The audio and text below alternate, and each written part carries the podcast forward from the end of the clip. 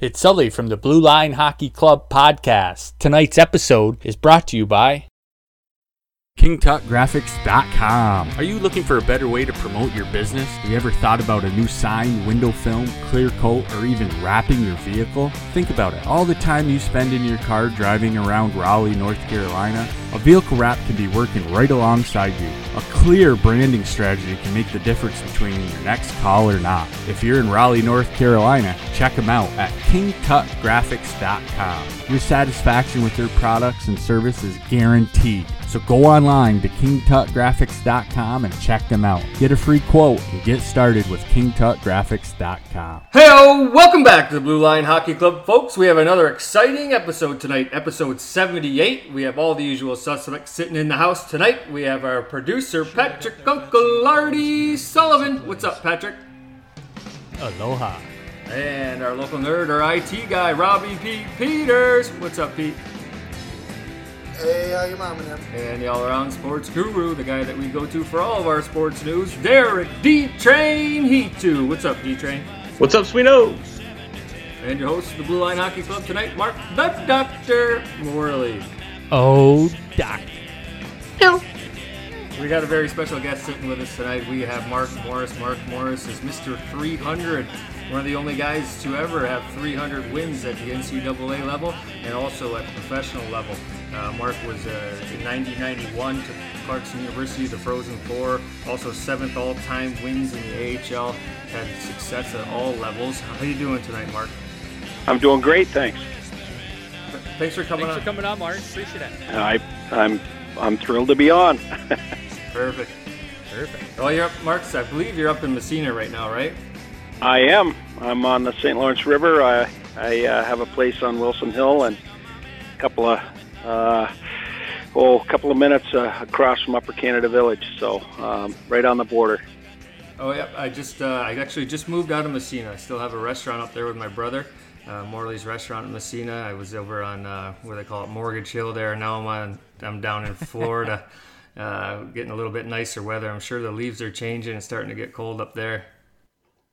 Well, it is, and it's hard to find your ball in the middle of the fairway. well, at least you're in the middle of the fairway. That says more than the rest of us. Yeah, right. Oh It's even tougher in the rough. It's not Yeah, mowing well- anymore. Yeah. Yeah, it's. Uh, I, I think they're trying to keep that course going up there in Massena. Actually, I see a lot of stuff people in the community supporting that club, so hopefully that works out for Massena Country Club. But um, it, it's a pleasure having you on, Mark. I know you've done a lot of things um, in your career as a coach, and I just kind of wanted to get back to you know where you started at. You know, you were a player. Uh, outstanding player for a while as, as um, in you know your playing career. What took you into the coaching world? You know, uh, I, I think back to um, a time when I was visiting Colgate University.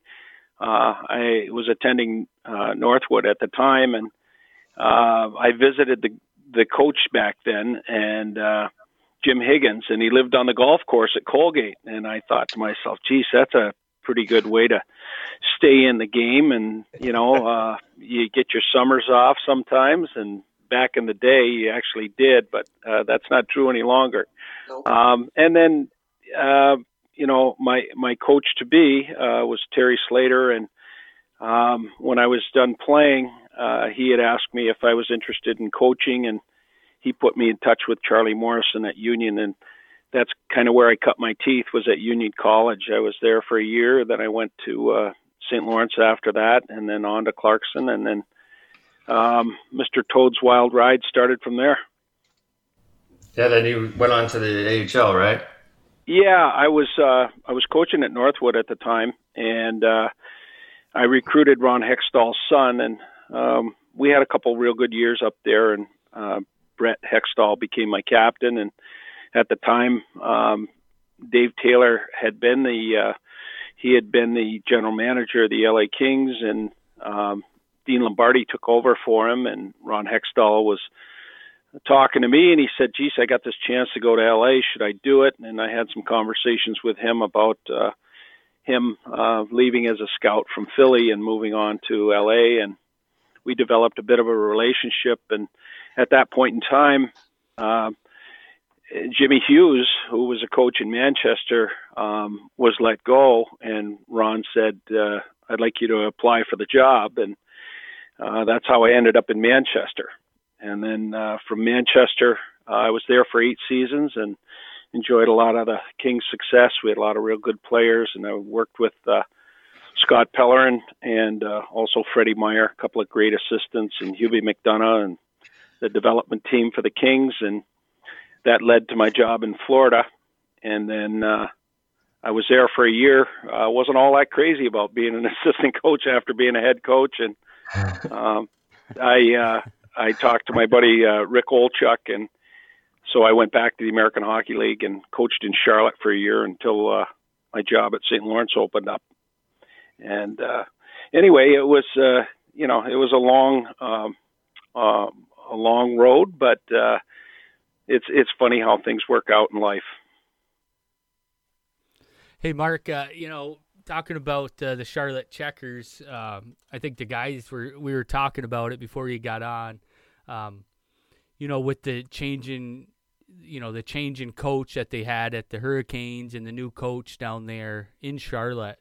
Um, do you ever think that you know look back on that? Do you think you might be up there as the head coach of the uh, um, Hurricanes right now? Well, in this business, timing is everything, and uh, you know, uh, I got to know uh, Ron Francis and and Rick Olczyk and Mike Vellucci and their whole staff, and you know, uh, it, it was an opportunity for me to come home and after a year in Charlotte, I, you know, uh, looking back, uh, perhaps something might have might have happened where I got an opportunity. But uh, you know, kudos to uh, Rod Brind'Amour. He's an unbelievable person, as is you know Ron Francis and Rick Olczyk. They're a real good group of guys, and um, you know I saw an opportunity to move home, and um, you know the, who knows what would have unfolded from there. But uh, they ran they ran a good uh, a good organization, and they were really solid people. And um, you know Mike Vellucci went on to win uh, the Calder Cup. Uh, a couple years later, and and uh, you know now he's he's uh, he's working for the uh, Pittsburgh Penguins in their American League uh, affiliate, and Ron has moved on to uh, become the new general manager of the Seattle franchise, and he brought Rick Olczyk with him. So, um, you know, it seems like the higher you get to the top of the pyramid, the the more interaction there is, or a lot of connections, and it's nice to have those those contacts and those people that are in still in the game. Uh, speaking around Francis, is there any chance that you might be moving to the West Coast? we'll, we'll see. We'll see. Uh, you know what? Uh, they they uh, have got a, a new AHL affiliate there. Um, I seem to be uh, probably more inclined to be a guy that uh, is kind of like the mechanic working in the back rooms, trying to develop guys. I'm not out on the showroom floor getting all those bonuses, um, but you know everybody has their strengths, uh, you know, and I don't know. I, I take a look at those guys on the NHL benches right now, and I don't know how many look like they're having any fun. There's a lot of pressure there, um, and and uh, it you know you can be a winner one day and the next year gone and and that's just the nature of pro hockey it's a business and um you know the, i remember marc crawford saying to me one time he says hey congratulations you're now officially a coach you've been fired and you know it's it's just the nature of uh of of sport today it's uh it's um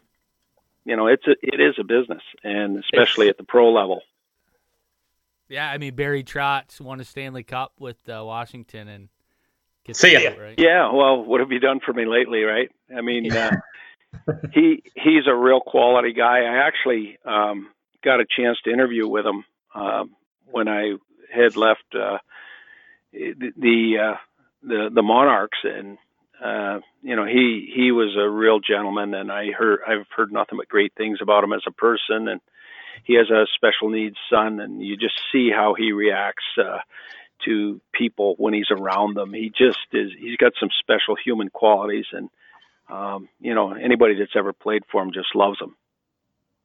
Yeah, Mark. Listen, I've kind of always respected the way that you coach coach the game, and I, I think you kind of coach players hard, and uh, that's all the way that we we kind of grew up playing. All of us, you know, played played uh, hockey at multiple levels and stuff, and had success. But we were always coached hard by the guys that we um, were coached by. And uh, do you do you see that you know the dynamic or the uh, landscape of the game kind of changing as far as how you have to coach these kids these days? Well, for sure. I mean, uh, you know, uh, I think that anybody that's a parent, um, you get to see uh, the way you were raised, and then you know you see how kids are are raised today. Uh, I think sure. deep down, everybody everybody um, they do appreciate um, and it's usually later after the fact that they appreciate that they've been pushed out of their comfort level. And uh, it's the only way to stretch uh, a guy into his full potential is is to uh, you know try to try to nudge him in that direction and, and get him to dig a little deeper. And you know I think that uh, it's there's an art to it. Uh, certainly, um, society is is a lot different with uh, you know computers and cell phones and such and as when we were kids, if a coach told you to do something, you you know he basically said whatever, and you know when you got home, your folks would say to you, you know, hey, you know how did how to go today, and you might tell them that somebody barked at you, and they'd say, well, do it right next time. And today it's it's a little bit Which more. It, yeah. yeah, yeah. So it, it is different, but you know, to be in the game for a long time, you got to learn to adjust, and it's um it, it's getting to be more and more of a challenge now because uh, you're trying to figure out each individual. And um, one of the things that's a lot different in today's game is that kids sometimes have agents when they're 14 years old. So sure. they're not hearing one voice; they're hearing a lot of different voices, and you know they have access to um, a lot of information. They, I remember being in the American League and you know, the, somebody come up from the back of the bus and tell me that so and so's uh, just got, you know, just got called up or somebody's getting sent down, and you know, the brass hadn't even called me yet to tell me, yeah. and and the players knew ahead of time. So there are some challenges to uh, dealing with technology and trying to stay out in front of things, and um, you know, it, it has its, its its advantages, but it also creates a lot of uh, anxiety for players and and people in the game. Uh, you know, trying to impress something that's not even real. You know, uh, impressions go a long way, and you know, I, I take great pride in knowing that uh, you know a lot of the guys that have played uh, and been recruited uh, by me and my staff have turned out pretty successful. So um, we'll take that to the bank. So, Mark, uh, you know, coaching at the college level for quite a while, and then going into the, the AHL and back to college. Um, do you see one or the other that you prefer more? Um, going back to college, did you kind of feel like you, you know, felt more like you belonged in the AHL, or did you enjoy the college level going back? Well, the two uh, two differences are well, the main difference I would have to say is. Um, you know, uh, you're playing to win uh, at the pro level, and you realize that, and um, you know, you your day is filled with hockey all day long. Um, you know, you're either breaking down film or having meetings or um, traveling, and there's volumes and volumes of games. And uh, I think that the co- at the college level now, uh, coaches are pulled in so many different directions, everything from fundraising to, you know, meetings um, and being on committees, and uh, all, all the best part of the day is practice. You know, when you yeah. when you get to the rink, uh, yeah. you know your your mind is a million miles away, and then um, you get to the rink and you get your practices in, and you know you're actually doing what you love to do, and that is to uh, you know to coach kids and try and mentor them and try to bring them along so that uh, they have a chance to be successful. And uh, I think that's the biggest difference is that you know the, on the pro side it's business, and uh, you're the the good side about the college is you're developing the whole person. Um, you know, making sure guys are going to class, keeping them accountable, and then also uh, getting them to realize that you know there is more to life than just hockey. So uh, there's comfort levels for for both sides. Um, you know, looking back, I had an unbelievable experience in Manchester to uh, be in an organization that won two Stanley Cups and you know had all kinds of resources and all kinds of uh, people to confide in um, on a daily basis that you know had been to the heights of uh, of hockey at its highest levels, and to have those people uh, and and them being accessible was invaluable. Mark, uh, a little nostalgia for me. Uh, going back to Clarkson, uh, you guys, at least in my mind, were a powerhouse in the, the '90s, and you know, right up until you left. Um, I'm curious, who, who, do you think was, you know, the best player you coached? That's a loaded question. Um, you know, make no mistake that good coaches make good or good players make good coaches. Um, sure. You know, sure. and and no one coach can do it by themselves. Um, you know, uh, recruiting is your lifeblood, and uh, you know, early on I had George Roll and Greg Dreschel. They did a lot of legwork. Uh, the three of us would go out and we would recruit and uh, you know match notes and things of that nature. Um, and then you know I had uh, Jim Rock and Ron Ralston. I had Casey Jones. I had Ron Fogarty and Brad Dexter. Um, all those guys made major contributions to the program. And then, you know, when you looked at uh, uh, the commitment uh, was there uh, right from um, the athletic director all the way through. Um, those guys, th- there was no mistaking that uh, you know it was it was real serious business. And I remember one time Bill O'Flaherty's dad he uh, walked in my office. I'd never met the man before, and Billy brought him in to introduce uh, me to his dad, and he said, "Get him going, or you'll be gone." And that was kind of the attitude, you know. You're he was uh, Bill was a hockey man, and um, uh, a lot of the trustees, uh, a lot of the people around the school. I think at the time, um, you know, Jeff Brown was head of financial aid. Bob Croot was uh, head of admissions. Uh, Bill O'Flaherty was a former player, coach, and and then AD. And you know, a lot of the trustees uh, were were pretty prominent business people that were highly successful. And um, you know, that, I think that that kind of set the tone for uh, the expectations, and certainly, uh, you know, uh, when you add in good players into that environment and they're hungry, a lot of those guys went on and did great things with their hockey careers. Yeah, I think Clarkson University owes a lot to you, Mark. Mark, as far as uh, laying a foundation for what they are now, man. I, I, I truly think they owe a lot of that to you.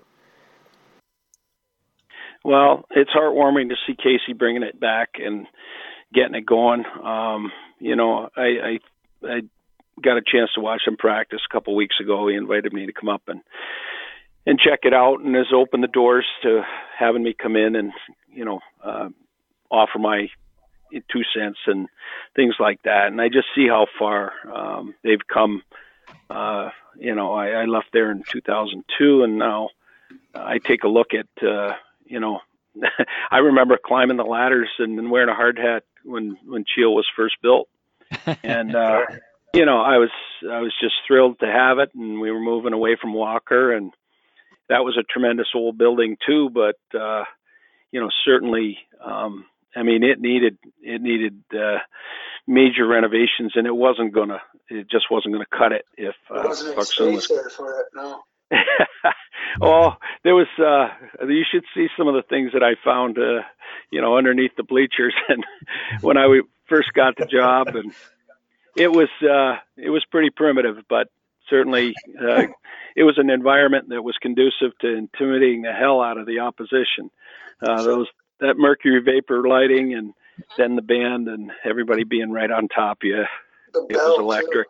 Ding, ding. Yeah, Ken Dryden wrote about it in his book, and I think we finished 18 0 1 uh, the last year there. And you know, there was a time when Cheel was built, and uh, I re- I remember we were fumbling around and not getting it done the first part of the year. So I decided to walk the team down the hill and made them sit in the old locker room And I said, guys, this isn't about the bells and whistles. This is about effort. and uh, they figured it out pretty quick. I remember Todd Marchant saying, Coach, you got to get that ping pong table out of the locker room. The guys are more worried about, you know, their their ping pong tournament than they are winning hockey games. And so we uh, we figured that we figured that out, uh, and I think it was an eye opener for our guys to realize that what it boils down to is, hey, do we want to be good or not? And uh, we got it turned around. Yeah, speaking of uh, uh, Casey Jones, I think they're um, ranked second in ECAC poll or top five this year in the coaches poll. Um, but with that said, with Todd Marchant, Mark, do you still uh, keep in touch with those guys like uh, Willie Mitchell, Todd Marchant, uh, Erik Cole, all those uh, big professionals that you coach? You know, it's hard to stay in touch with those guys. I'll tell you about a funny thing that happened though. I was uh, coaching in Charlotte, and we went out and we, we were playing San Diego, and uh, their coach came and you know knocked on the door. We were sitting in an equipment room. They didn't have space for us in their practice rink, and uh, he came up and he said, uh, "There's a few guys here that want to come see you or, or say hello." And the first guy in line was Todd Marchant. He was, you know, director of player development there for um, Anaheim, and then in walks uh, uh, Joe Piskula, who I had coached in Manchester, uh, who was a player, and also Tim Jackman, uh, another player I had in Manchester, and it was almost it was so bizarre. But if you're in the game long enough and you're long in the tooth, you're going to have a lot of common ground. And you know, the fact that those guys all came to see me, uh, it meant a lot. You know, and uh, it's it's it's really heartwarming um, to hear from those guys. And you try to stay in touch, but it would eat up most of your day. And those guys are busy and they have families and jobs and such. But yeah, I do. I, I mean, I stay in touch with Craig Conroy quite a bit. Um, you know, I, I talk to him on a regular basis, and once in a while with guys like Steve Dubinsky, and um, you know, I, I I just really appreciate that. Patrice Robitaille, he calls me all the time, and those guys are, you know, especially in the in the last little bit here, they've, you know, they've they've been calling and texting, asking how I'm doing, and wondering what I'm doing next, and I just keep telling them I'm not quite sure. I got to decide on what I want to do next. so I, I, guess you have polished the resume a little bit, and you're going to be coaching again. Is what I'm what you're getting at. Well, we'll see. We'll see. Uh, you know, time will determine that, I guess. And you know, I am right now. Uh, Chris Bernard had asked me to come and help him out at Potsdam State, so I've been milling around there the last few days and trying to help him to um, offer some advice when asked, and also trying to learn to bite my tongue because uh, after you've been a head coach, you, you're used to running the show and taking a back seat sometimes isn't as easy as it might seem. Uh, but uh, I really, it, it makes you real proud to watch uh, your former players uh, that are still loving the game and uh, teaching some of the things that you pirated from other people along the way and putting it to good use. Sure. So where, Mark, where do you want to be, man? Where do, where do you want to be here going forward? You think? You know what? Um, I, I mean, that's that's the biggest question that I have myself.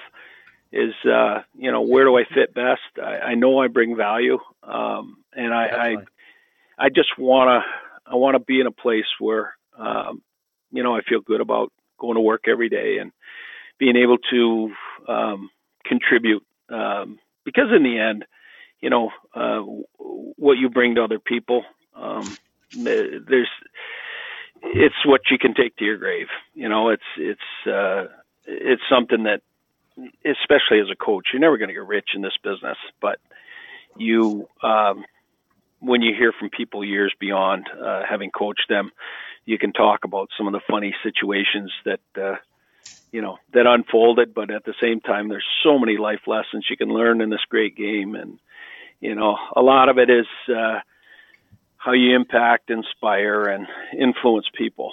Those those things uh, really resonate with me. Yeah, Pat, why don't you? Uh, we've been talking about this controversial concept that's come up out in California. Pat, why don't you ask Mark about that and see what his take is? Well, Mark, we've just been talking recently. It's been all over, you know, sports, uh, news media uh, with you being in the pros and college level, um, you know, I know it's kind of mucky waters. There's a lot of gray area that we don't know, but the whole controversy is should college athletes get paid? And um, you know, like I said, there's a lot of gray area. But uh, what what do you think about that um, coming from the age, you know, professional hockey and college hockey? Well, being a little bit old school, you know, I just, you know, I, I think that when when the agents, uh, it's a necessary evil that they get involved uh, because it is big business. But I think that, you know, it really, it, it's going to be a a real interesting um, thing as it unfolds. If it does come to fruition, um, man, oh man, trying to keep guys in line, trying to keep them accountable, and also trying to uh, manage uh, a group of those guys, especially the high profile people. It's tough enough as it is, but uh, I, I, I would not want to be in that situation where you have uh, more hurdles to climb in trying to keep these guys uh, all on the same page. If your head and your heart are in the same place, you know what? You got a chance to be successful as a group. And uh, what was the thing I heard the other day? You know, uh, you know, if you hunt alone, one guy eats. If you hunt together, everybody eats. And you, you know, I, I really believe that in a team sport, you know, um, teaching people how to play well and figuring out how to be a good teammate is such a key thing. And the other thing is uh, that comes to mind is having strong leadership in the room. That is essential. Is to have guys that are singing your tune and guys that can communicate with you on a regular basis, making sure that everybody's informed and communication goes up, down, sideways, and that you know you realize what you need to work on, and then also uh, what the players need or what they want. And I think that uh, it's tough to teach experience. I've seen a lot of success, uh, uh, and and it usually happens in the locker room. That's when your leaders decide that they want to be good, you're going to be good. And sure. uh, you know when they communicate well with you and you get the support you need to uh, to make that happen and create the environment for winning to happen, it's going to happen. Um, if you don't have it, man, oh man, it's it's not fun. Yeah, and it, it's a touchy subject, and it, you know, it's we're old school too. I mean, we're close to your age. What do you, Mark? We all wanted to get or something college, like that. I don't think it's um, reasonable. But just changing up the gears here, Mark. Um, I had a question. We, the guys on the podcast have been talking lately. Um, just you know, we're five games into the NHL season. Uh, watching Minnesota Wild pretty closely and other teams too. Um, and and the coaches are you know changing up the lines, almost putting the line in a blender, all the players in a blender almost every period, and um, you know changing up those lines. Um, you know, me, I, I always thought as you know you need a you know a grinder in the corners pulling the puck out, um, you know a goal scorer and a finesse player. Um, I think to me that builds a line, um, and it might be old school, but you know your coaching experience how how did you go about putting a line together? How how did you think about putting you know different combinations or the chemistry? You know as a as a new head coach i remember sitting with bill o'flaherty one time and billy said to me says if you're going to have a good team you got to have three solid lines you know and exactly what you said is hey it's nice to have a little brawn and then some finesse and then somebody that's a bit of a disher or playmaker. So you know you get a goal scorer, a playmaker, and and somebody that can move bodies around or go to the net hard, or uh, somebody that's an intimidating presence. That's that's pretty. that's a pretty good chemistry to have. Um, I think most importantly is to find guys that think alike. And when I think back of the team we had in '91, um, man, oh man, we had some guys I could mix and match the top three lines in any combination. Any left wing could play with any one of the top three lines, and uh, you know, same with the uh, the centers, uh, and and it was just a different type of chemistry. And you know, I remember telling George and Greg, "Geez, if we just had one more guy on the fourth line, we could really." I don't think I've ever had that much uh, collective talent on one team. Um, you know, where we had pretty good goaltending. Uh, you know, we had a real solid back end and some guys that knew how to defend, but also knew to jump in the rush. And we had two good power play units. I think we were like some crazy number, like I don't know, 37% on the season. It was it was high, and uh, that doesn't happen anymore because coaching is better and video uh, is much better. And I think that they break the game down uh, to where they know exactly what you're doing. But to your point, you know what? Chemistry is everything, and finding people that fit those boxes. I uh, I'm probably rambling on here, but uh, when I look at uh, sex, a successful organization like the Kings were, okay, every year um, seemed like we'd be plodding along the American Hockey League, having a great season, and then at the tail end of the year, they'd call up our best players, and they were usually big and physical. Dwight King and Jordan Nolan and guys like that, and then Tyler Toffoli and uh, Tanner Pearson and Slava Voinov and guys like that. And man, oh man, I I kept telling Dean Lombardi, I said, "Geez, you know, you took all my trees and left me with shrubs. You know, I got That's got to be tough. And, and we're supposed to play a big physical, heavy game, and and um, you know, doesn't take much to alter the chemistry of an organization when um, after you've had success, and then all of a sudden, uh, some of those fourth liners think that they're third liners and they're getting paid like it because they won something. and then, you know, if everybody's slotted where they need to be slotted, you're going to have some success. But um, times change and people move on, and that's part of the pro game. Would you, Mark? Would you change up a line in the you know from the start of the game to the second, third? Would you like just every period switch them up? You talking about Boudreau, Pat? Or? Yeah, you know what though? Uh, it's amazing. Like you can you can have a line that's rolling along for a month, and they're doing great things. All of a sudden, they hit a skid. I don't have any problem with saying you, you, and you and all of a sudden, boy, they snap around in a hurry because they don't know if their number's coming up. And I think it's important for coaches to have that weapon in their arsenal uh, to be able to, um, fair, you know, hey, so and so, hold up, and then you know, all of a sudden you just see them turn and look at you like, oh boy, right, here we right. go. Once, I'm in the doghouse. Once, once yeah. every few games is one thing, but you know he, he changes it up five, six times a it, it would motivate me as as a player if my coach, you know, you know, hold up, this, you know, the other line's going out. You know, that would I would say fuck. I can remember that as a player actually when the coach would be like, "Hey, wait a minute, no, you're not going out there. This guy's going out there." It would be like, "Wait, what the fuck are you talking about?" Like, yeah, uh, yeah, yeah, yeah. yeah. It, it, didn't happen often, but it sends a wrong yeah. message. I think.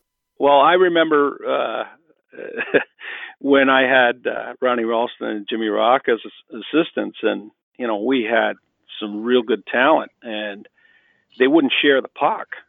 So uh, Jimmy had made a suggestion to me. He says, "Hey, leave Cole and Matt Read, okay, off the power play, and I'll tell you what." They were just chomping at the bit. We scored more goals right after the power play when they hit the ice because they were bullshit that they weren't on, you know, that they weren't on the power play and the other teams you know, they they figured they had it killed, and then you open the gate, and those guys came flying. I can't tell you how many times they scored goals right after we were on a power play because they were just ripping to get out there. Yeah, I bet. More like but being a psychologist when you're a coach.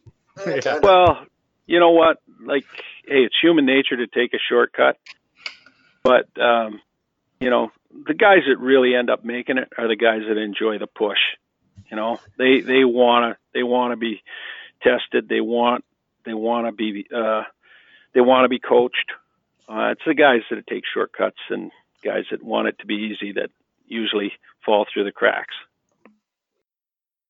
So uh, I'm curious, Mark. We didn't, we didn't really touch on the, the Mister 300.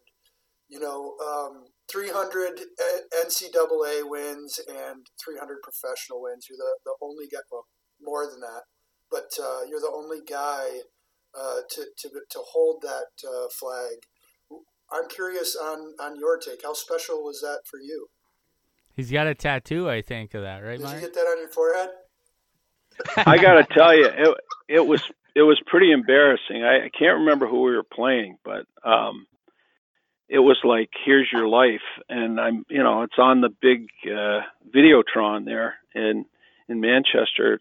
At the time, it was Verizon Wireless, and you know, the other team's sitting on the bench, and then there's this five minute deal going on where all these people are congratulating, and it was actually kind of embarrassing because it kept dragging on and dragging on, and you know, I never really thought about it at all, but um, to the point I made earlier, if you're around long enough, you know, they pile up and. And I kept thinking to myself, you know, Herb Brooks had to have done that, or you know, like uh, Bob Johnson, somebody has to have done that. But strangely enough, uh, you know, You're the guy. uh, good players. uh, go back to that. Good players and working with uh, other good coaches and guys that really, um, you know, exponentially make your job that much easier just because they are good team players. They're ones that um, go out and get those players, and they're also guys that help coach those players with your vision. And uh, you get a lot of credit when you win, but you also get a lot of criticism when you lose. And, uh, when you lose, huh? it's it's most of the time it's it's not merited. Either way. Hey, Mark, we uh, we really appreciate you coming on the Blue Line Hockey Club tonight and taking time uh, to sh- share your story with us and talk about us about the coaching at different levels and, and all that other good stuff. And you know, we know you're a busy guy. Well, you're not as busy as you used to, but um, we really appreciate it. Well, I appreciate you guys thinking of me, and uh, you know, hopefully this uh, weather holds up so I can keep that handicap coming back to where it used to be at one point in time. About ready Yeah. to put the clubs away unless you go south. Oh well, you know, I, I'm I'm thinking right now that uh, to utilize this time to go and pirate and share and mentor as many as I can, and uh, you know, it's uh, it's it's a great game, and you know, it's it's just be f- fun to be part of it. Sounds like your passion's coaching, Mark. Get back in. Get back behind the bench. Hell yeah, hell yeah. All righty. We'll have Thanks you. again, Mark. Appreciate it, man. We'll have you back on once you're out in Seattle. Yeah, you guys take care. All the best. right. Watching Thanks, out in Mark. Yeah. Keep us posted. Okay. Okay. All right. Take, care. Thanks. All right, guys. Coach Mark Morris, um, like you said, Mr. 300. Yeah, great interview brought to you by BrandonBills.com. Uh, Mark Morris is, you know, just a legendary coach in, in college and in the professional level. Um, hey, you know, I joke a little bit about him coming back when he's in Seattle, but that is, you know, his connections are out there in Seattle, so we might see him coaching the AHL team out there, being that organization. No, So he didn't say no. What a nice, uh, good, humble guy though. Great coach. Uh, seems like he knows the ins and outs of uh, coaching. Um, you know, it's it's tough coaching. You know, we're all from Canton, New York. We know what goes on at St. Lawrence. We know it's a, a a program that we don't typically expect. If if if St. Lawrence wins ECAC, that's like friggin' Mardi Gras in Canton, New York. We don't expect them to go to you know the NCAA tournament because of uh, recruiting, um, the budget small there, things like that. But uh, just in general, uh, what he did for the Clarkson program, I think Rob touched on it. Pretty much laid the foundation for Cheel, and uh, what he did, you know, Mr. 300 uh, for the Monarchs, and then down here at the Charlotte Checkers. If he didn't leave Charlotte for St. Lawrence University, um, I'd almost bet the farm that he would be uh, the head coach uh, for the Hurricane Carolina Hurricanes um, for sure. Possible. Certainly is possible. Uh, I, I hate to bring up the what ifs because, you know, he's had a remarkable career anyways. And, you know, just to plant that seed, it, it's kind of shitty. But, uh, you know, it's worth the, it's worth the, you know conversation, no doubt. We'll see him behind the bench soon. Yeah, he, he kind of got you know dealt a shitty hand at St. Lawrence when he went in there. Um, we talked about it before on the show, you know, about players leaving after Carvel left, and you know they weren't projected to be that good, and it's tough, you know, when you're going back into a college program, and like he said before, uh, if you don't have the players, it's hard to win, right? So if you don't have a, a decent team on your bench, no matter what you do as a coach, you can only motivate so much to get that team to win, and that's kind of you know, I don't think a guy like Mark Morris with his record and his win record is at St. Lawrence didn't win because he wasn't coaching the right way. I don't think that's the case at all. I would agree too. Yeah. I don't think he had. I mean, frankly, I don't think he had enough time. I mean, he got hired in 2016. You know what I mean? Um, how do it's you a soft culture there too. I mean, It you gotta- soft. It is, it is a little bit of a soft culture, Rob. You're right. I mean, it's it's it's a different. It's much different than a lot of the other college programs. First of all, you know, you can't recruit on the same level as a lot of the other programs. But from my perspective, they just didn't give him enough time to to build a program. I mean, you can't build a program in two years. You know what I Yeah. mean? And then and and expect it to be successful in two years. I mean, you're barely you barely have a recruiting class, and you got to give a college coach four years. I mean, you got to give a guy four years to, to build It's the, build tough to program. recruit after 10 years, let alone two. Hell yeah. I mean, I mean, how do you how do you how do you recruit players after two years and not get them into a system? You know, it doesn't even make sense to me. But um, I I know one thing: Mark Morris is a hell of a coach. Um, I'm sure he's going to land on his feet no matter where he goes. Um, and I, I'm sure, you know, Mark, maybe you're right. Maybe he ends up in Seattle. But I think I think at this point in his life, the way he made it sound, anyways, was that maybe he wants to be like in the, uh, you know, kind of the back room where he's, uh, you know, I don't know, GM side maybe or something like that, or uh, you know, or a, a uh, scouting side of things, or a director of scouting, or consultant. Who knows? Who knows what he wants to do? But I I think his his heart and soul is in coaching. You can hear it in his voice when he talks. So um, Yeah, he- He's got good. passion. Yeah, he's you know, got the, the first thing that struck out to me is he just he- he seemed like a good guy. Yeah. Yeah. You know, he just he just seemed you know genuinely nice. Sure. Definitely.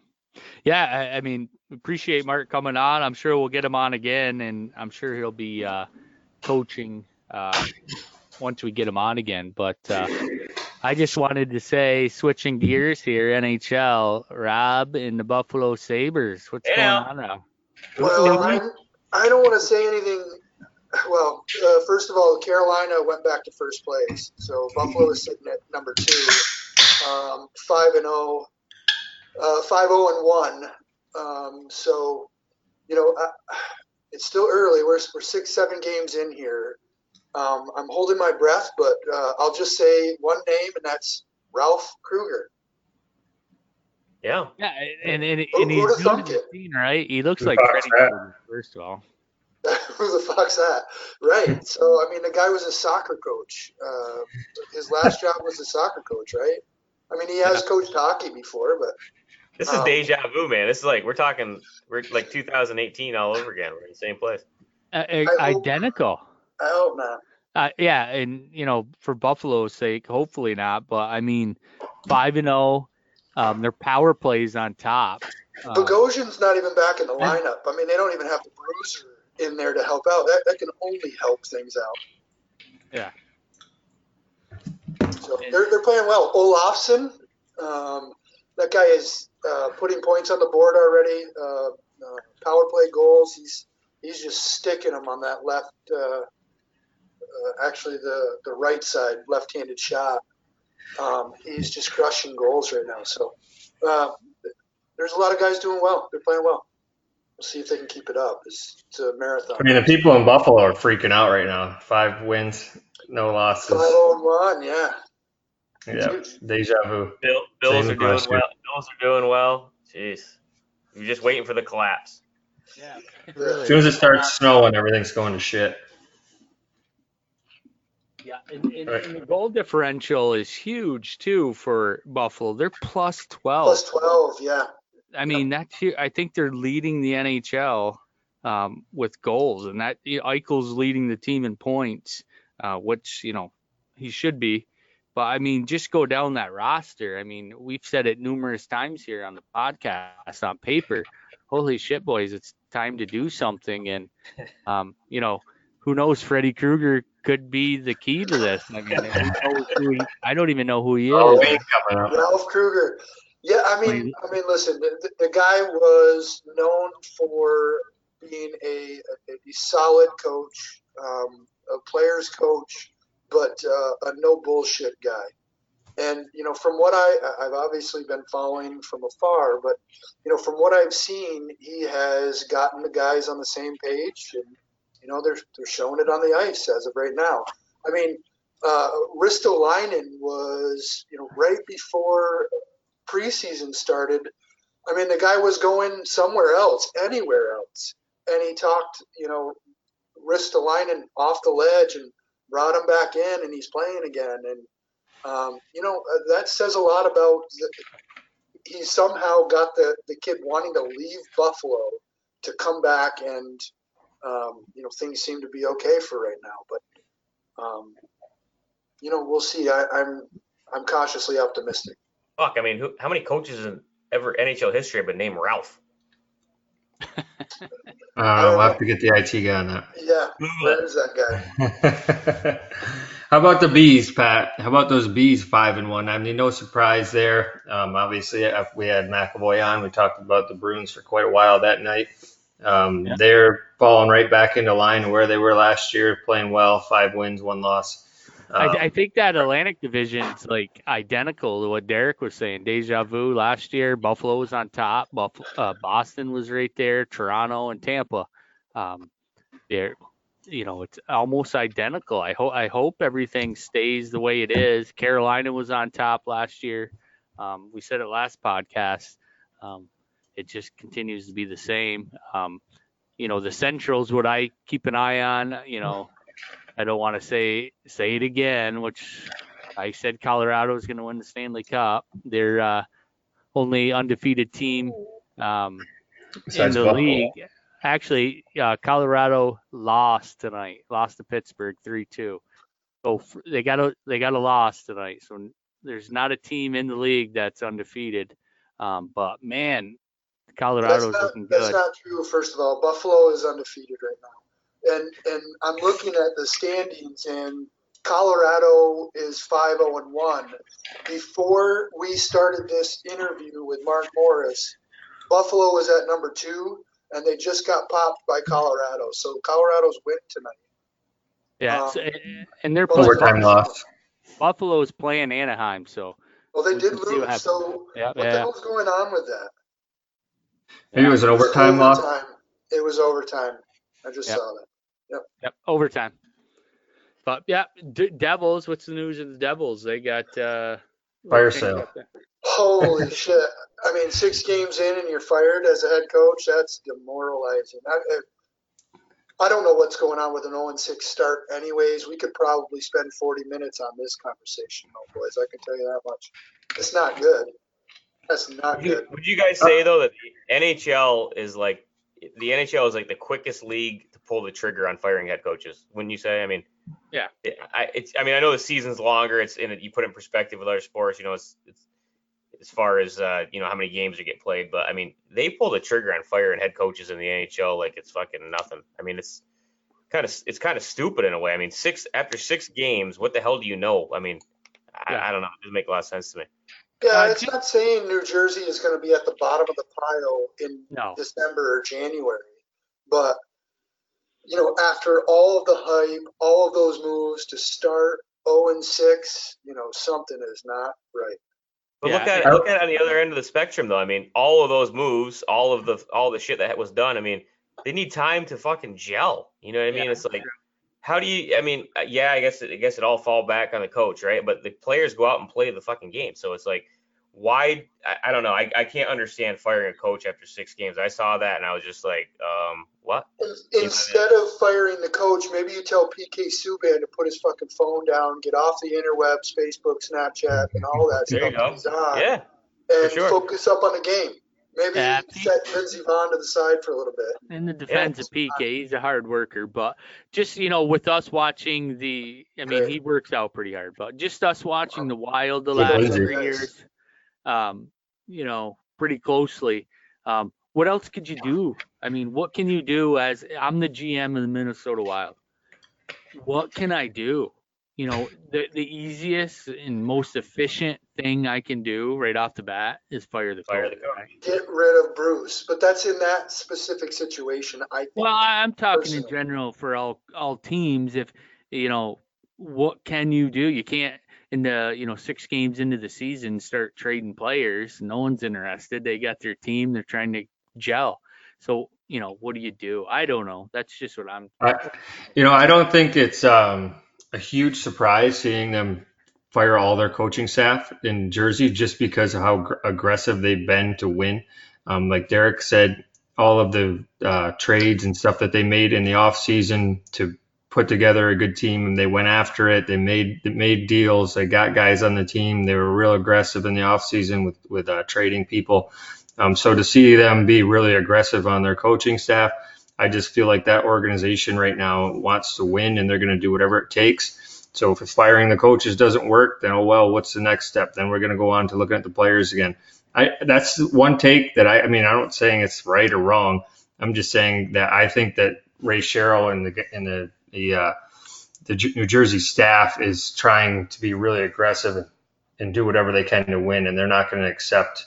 They're minus 16. goal Minus differential right now. 16. I mean, Minus you're talking about 16. PK. He works out great, but his job is to help keep that puck out of the net. And minus 16, he's not doing his job. He is distracted. Yeah. So is, is some is some of that not putting the right guys on the on the ice at the right time? Is that not uh, having the right uh, man down strategies? Not putting the power play together?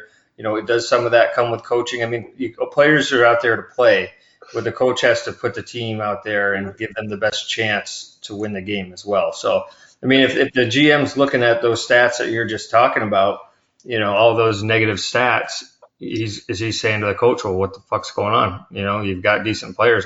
What you know, you need to change something. Well, But- Minnesota's in that exact same position. They're minus 11 right now. Yeah. And they did, you know, it's the same story. They got a new GM.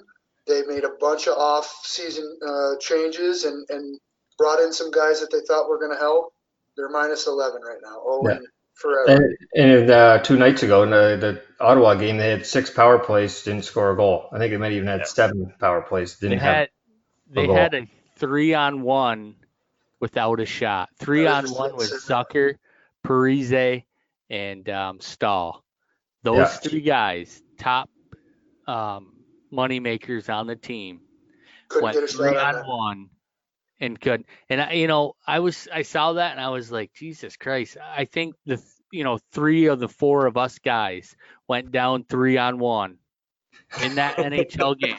And it- yeah, you, you could laugh, but I, No, I we hear didn't. Get a shot I hear ya. off, Look, I don't think it's a shot right. off. We're going to get a And- shot off at least. and we might even get a, a, a second shot from the rebound. Rebound, but um, yeah, it's awful. But the New Jersey Devils, they um, they brought in Tom Fitzgerald. He was the uh, assistant GM. Um, he's going to start helping with practices. Um, you know, he was an excellent player when he played in the NHL. Big got- face-off guy, yeah. Yeah, big face-off guy, 1,100 NHL games. Um, so he's on the ice. He's going to try to, you know, help out a little bit. But yeah, Ray Shero and the boys in New Jersey are trying to do whatever they can do because there's Well- high expectations, right? It has to be a situation, don't you think, where they had to? I mean, either it's, you know, I don't want to say incompetence, but like, you don't you don't get six games into the season and fire a coach and not, you know, it does it does it speak to the fact that like you didn't see that coming in the preseason? You know what I mean? Like you didn't see anything in the preseason where you didn't make that change earlier, or you didn't see that in the off season where you know the off season program wasn't going the way you wanted to go.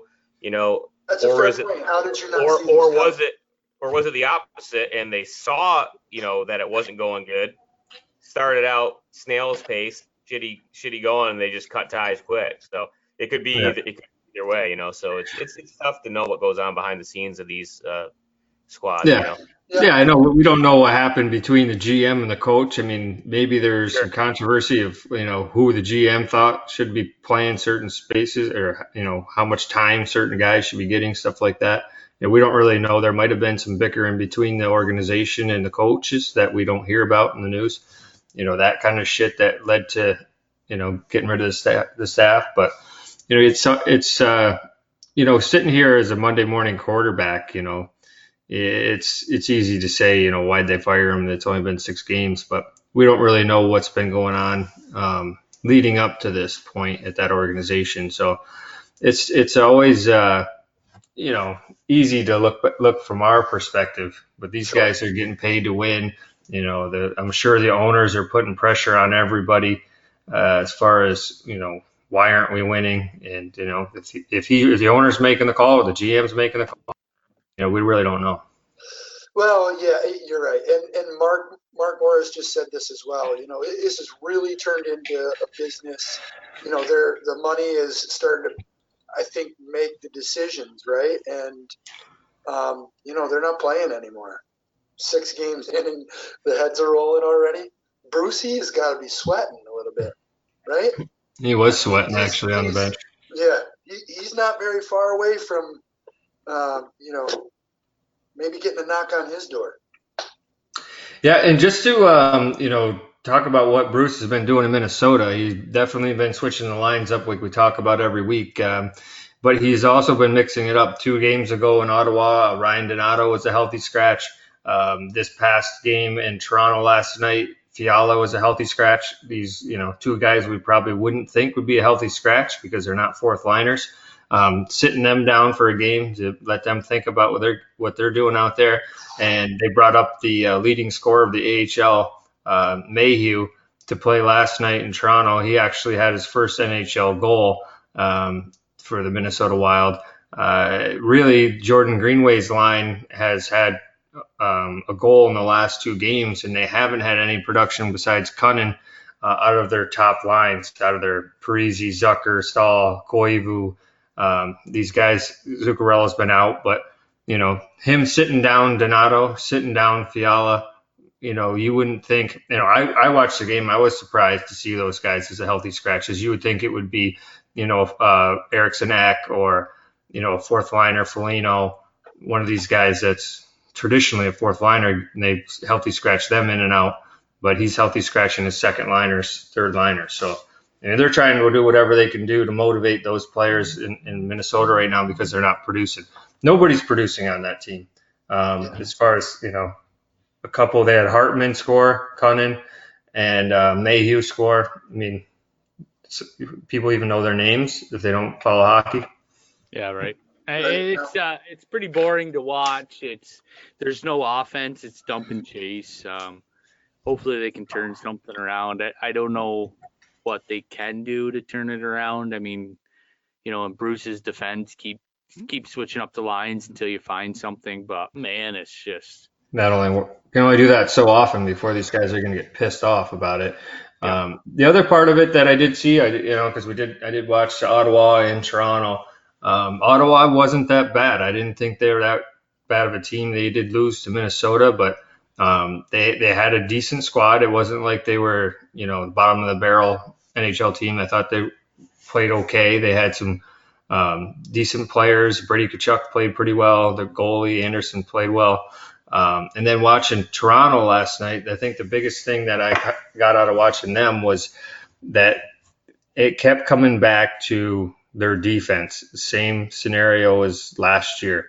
And um, their firepower up front is unbelievable. They have tons of firepower, but these guys don't like to play defense. They have a lot of forwards that aren't playing a lot of defense, right? So, you know, most of the what I took from the Toronto game watching Toronto is that, you know, sure they have a great team, but you know, are they going to be able to win playoff series without guys playing defense? And they don't have a great defensive staff either. They made a couple adjustments, but they're still really weak at the blue line, and they've got all these stars that don't really care to play great defense. So right. I mean, they were down four goals, and the announcers like any other team, I'd count Minnesota out because, but because they're playing Toronto, you know, it's a crapshoot because their defense is subpar. Yeah. Yeah, and just in the NHL news, yeah, I agree with you totally, Mark, on that. Um, just NHL news, uh, the Stanley Cup was at the White House. That was pretty cool. The um, uh, St. Louis Blues got to bring the cup to the White House and get their picture taken and all that stuff. That was pretty cool. I don't know if any of you guys checked that out. Um, the Heritage Classic Classic is coming up. Um, the Tim Hortons uh, 2019 NHL Heritage Classic, which will be in um, Saskatchewan, um, October 26th outside. Um, and uh, it's the Flames versus the uh, Winnipeg Jets. Um, both goalies, uh, Hellebuyck and uh, Rittich, um, are having old school uh, uh, pads and uh, helmets on, so that's pretty cool.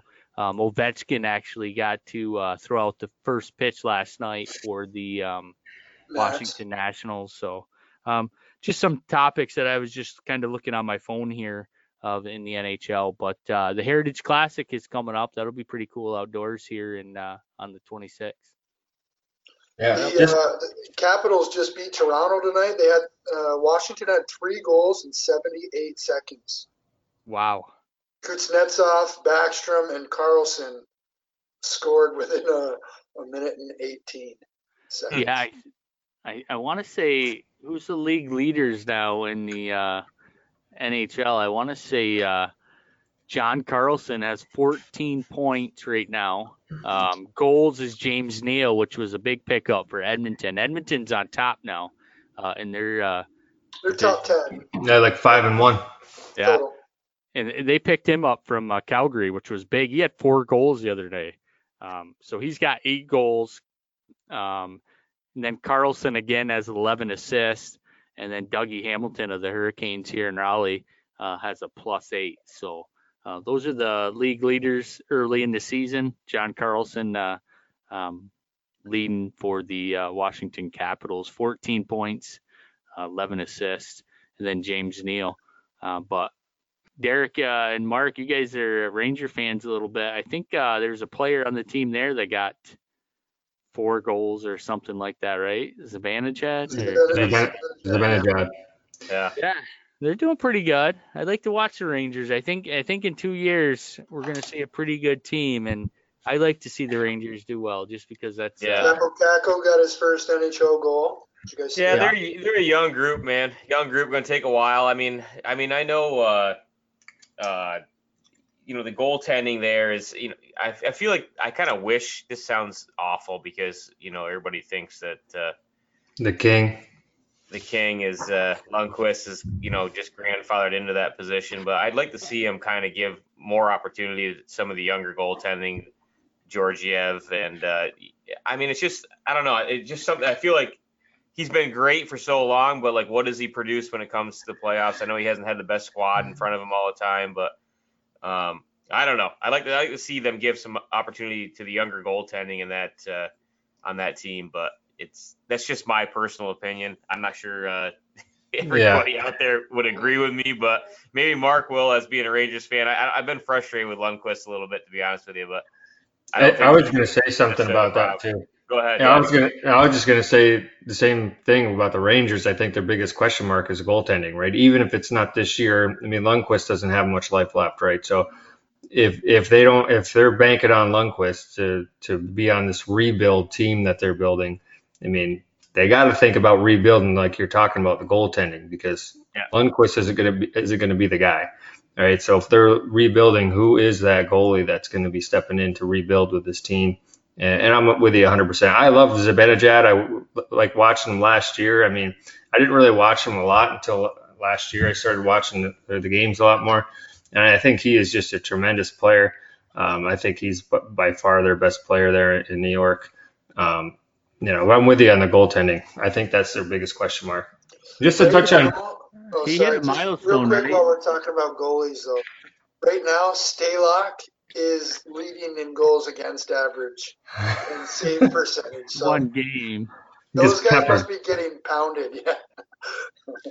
It, you know, his big thing, Stalock, is he's a he's a guy that's coming out of the net all game. You know, he's trying to play the puck anywhere from the top of the circles back to the corners. I mean, if He's you watch, active goalie. it, it's what they talk about, what he's known for. He, he's a guy that's always out playing the puck. He almost got in trouble the game that he played, playing a puck in the corner and fucked it up. But, um, you know, that's his big thing. He's a pretty good goalie. He's really good with a puck. So we'll see what happens with, with Dubes in there. But, uh, he's had some phenomenal saves, but like I said, they've been getting peppered. Like the second period of the Toronto game, I don't think they had the puck out of the zone for more than 10 minutes or five minutes of the game. But I just wanted to touch on real quick. We were talking about James Neal and see what your, your take is on it, fellas. If you remember, James Neal was on that Vegas team the first year Vegas was uh you know a team, and he did really well. Yeah, he did really well in the playoffs. He was like one of their top players, you know, for Vegas. Next year he goes to Calgary. Next year he goes to Edmonton. You know, and he's doing. You know, I think he's a good player. I mean, if you've watched him, he's a really good player. Why is this guy getting dealt every fucking year? You know what I mean? I don't understand it. Now he's a, you know, like has four goals in a game the other night, and he's playing well in Toronto. I just don't understand why teams. I don't understand why Vegas got rid of him. Um, first of all, he had an outstanding season, especially in the playoffs, and then he's up in Calgary the next year. So, what's your take on that? It's tough to say. I mean, you know, I always try to put myself in a GM shoes, right? So is he is he inconsistent? I mean, he probably wants that big contract that nobody will give to him. Um, so he's kind of just getting traded, dealt here and there. You know, in a lot of teams these days, you know, just grab that player for a quick two years and then ship them, right? But that's a good question. I don't know. To me, like what you just rang off, Mark, he's producing. So you think somebody would lock him in for a good five years, you know? He doesn't have much time left. He's older. Yeah, I just thought that was interesting because I remember him specifically being one of the studs in Vegas in the playoffs that year. And the next year he's gone. And I couldn't believe the trade when I saw it then. And then, you know, last year he had a decent year in, in Calgary, but, you know, now he's doing great up in um, in Edmonton. So great for Edmonton. You know, maybe that's the piece of the puzzle they needed to uh, get in the top of that division. So um, give a little help to David. Was that part of the Lucic uh, Lucic Yeah. deal? Yeah, I believe so. It's a strange, you know, a fighter for, uh, you know, somebody who's a goal scorer at this point. That's a strange trade.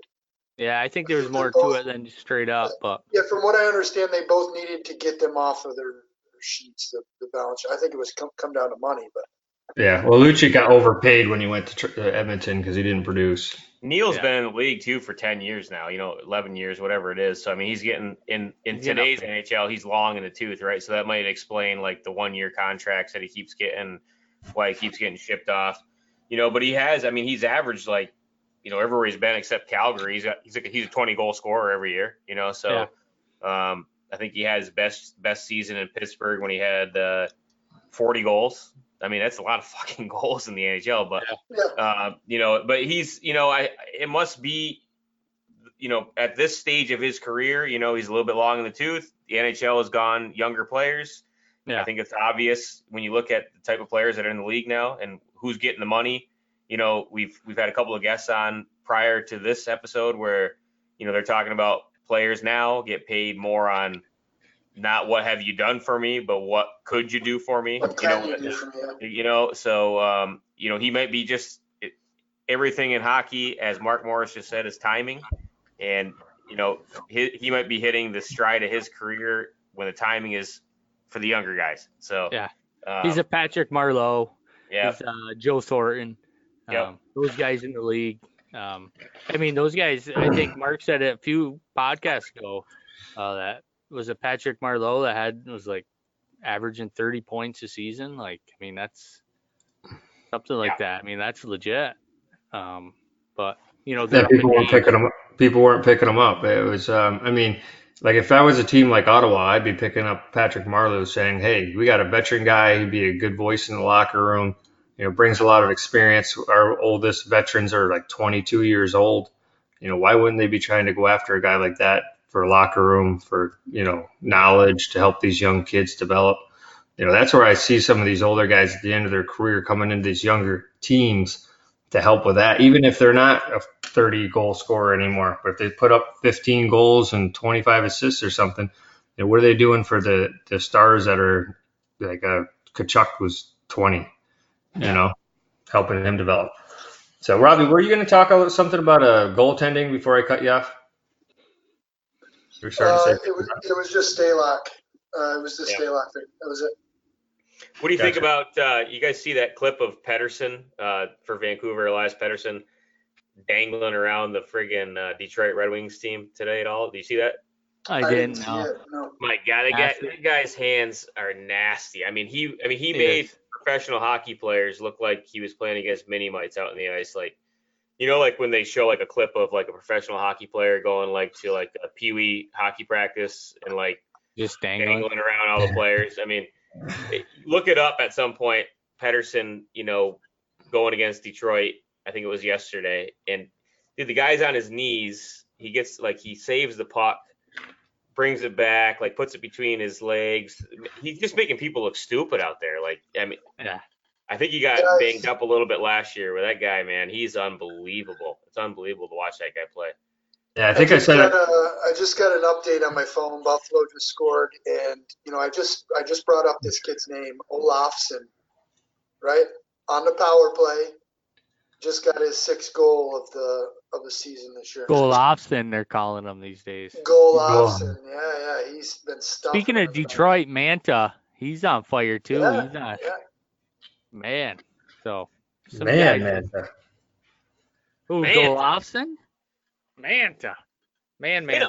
On the Pettersson thing, I think I mentioned it last year when we were talking about him. Um, Wayne Gretzky was quoted saying that he thinks that that kid reminds him of himself more than anybody else in the NHL today. So if Wayne Gretzky's comparing him to himself, he must see something in that kid. I mean, like he said, he's a smaller guy, kind of like Gretzky with the you know silky mitts. Uh, you know, I think, yeah, yeah, pencil neck. But we don't we don't talk about him too much. So you know, thanks for bringing him up, Derek, because I, I think he's a little bit underrated as far as you know, out being out there in Vancouver. We don't talk about the Canucks too much. Yeah, man. Look, if you guys get a chance out there, just take a look at that. There's a little clip clip on Twitter, I think, where it's just it's kind of crazy the way he's. It's a short clip, but I mean, he just making NHL players look foolish the way he's pulling that puck around. It's just kind of crazy. He does have great hands. He's got great hands. Yeah, Matthew scored again last night. He's continuing his goal streak, and uh, I think he's going to. I don't think Marleau had any points last night, but Matthews looked pretty good. Toronto just looks good. Period. I mean, man, they got firepower. They played uh, Minnesota the other day, and just watching Austin Matthews, man, he's just on a whole nother level. It's just unbelievable. You know, I, I feel like they're they're almost a story of having too many guns. But like Mark said, there are some of those players that aren't interested in playing defense. You know, getting back and covering yeah. their ass. Yeah. They get caught up in this goal scoring thing, and then yeah, they don't want to back check and shit like that. One thing they do have going for them is Andersen is pretty solid in net. He, he's when I watched him last night, he had some great saves. He stopped a breakaway on Foligno. Um, he made some pretty nice saves that you know made sure the game never even got close. But a couple of those went in, it would have been a lot different game. Definitely. So I mean, there's uh, I think we covered pretty much most of what's going on in the NHL to, uh, this week, guys. It's still early, six seven games in. Um, we got a lot of NHL to talk about. We've got uh, I think Eddie the Eagle Belfour coming on next week, which is a huge interview for the Blue Line Hockey Clubbers. So make sure you make sure you. Uh, a little excited about that one. Yeah, yeah don't forget to tune in next week. We got a huge interview with Eddie Belfour. Eddie Eli Belfour. Eagle Eye. Eagle Eye. Drop down Jeff. Eagle Eye. Yeah. I can't believe he called us to ask us to come on the show. That's great. Just asked us out of the blue. It's well, it's an email that it's all, but still. still. it's hard to get a hold of us, you know, so sometimes you got to get through the email. Our numbers are private. Our agents are like brick walls. 315 225 5555. All right, boys. It was another great episode. Mark Morris, uh, Mr. 300, sitting in with us tonight. What a pleasure to have him on the show. Um, great to have him on. Hopefully, he does some big things in his next coaching job. Uh, we'll have to wait and see where that is. Uh, until next time, make sure you're checking us out on our BlueLineHockeyClub.com, all of your favorite podcast platforms, and also on social media. We're on all those, and we do have a, a YouTube channel where you can watch our our show on YouTube now and watch us live. So that's pretty cool. So if you want to get the video instead of just the audio, check us out on YouTube. All right, boys, another great episode. Until next time, keep your stick on the ice. Yeah. Oh, doctor. Keep your head up. Peace.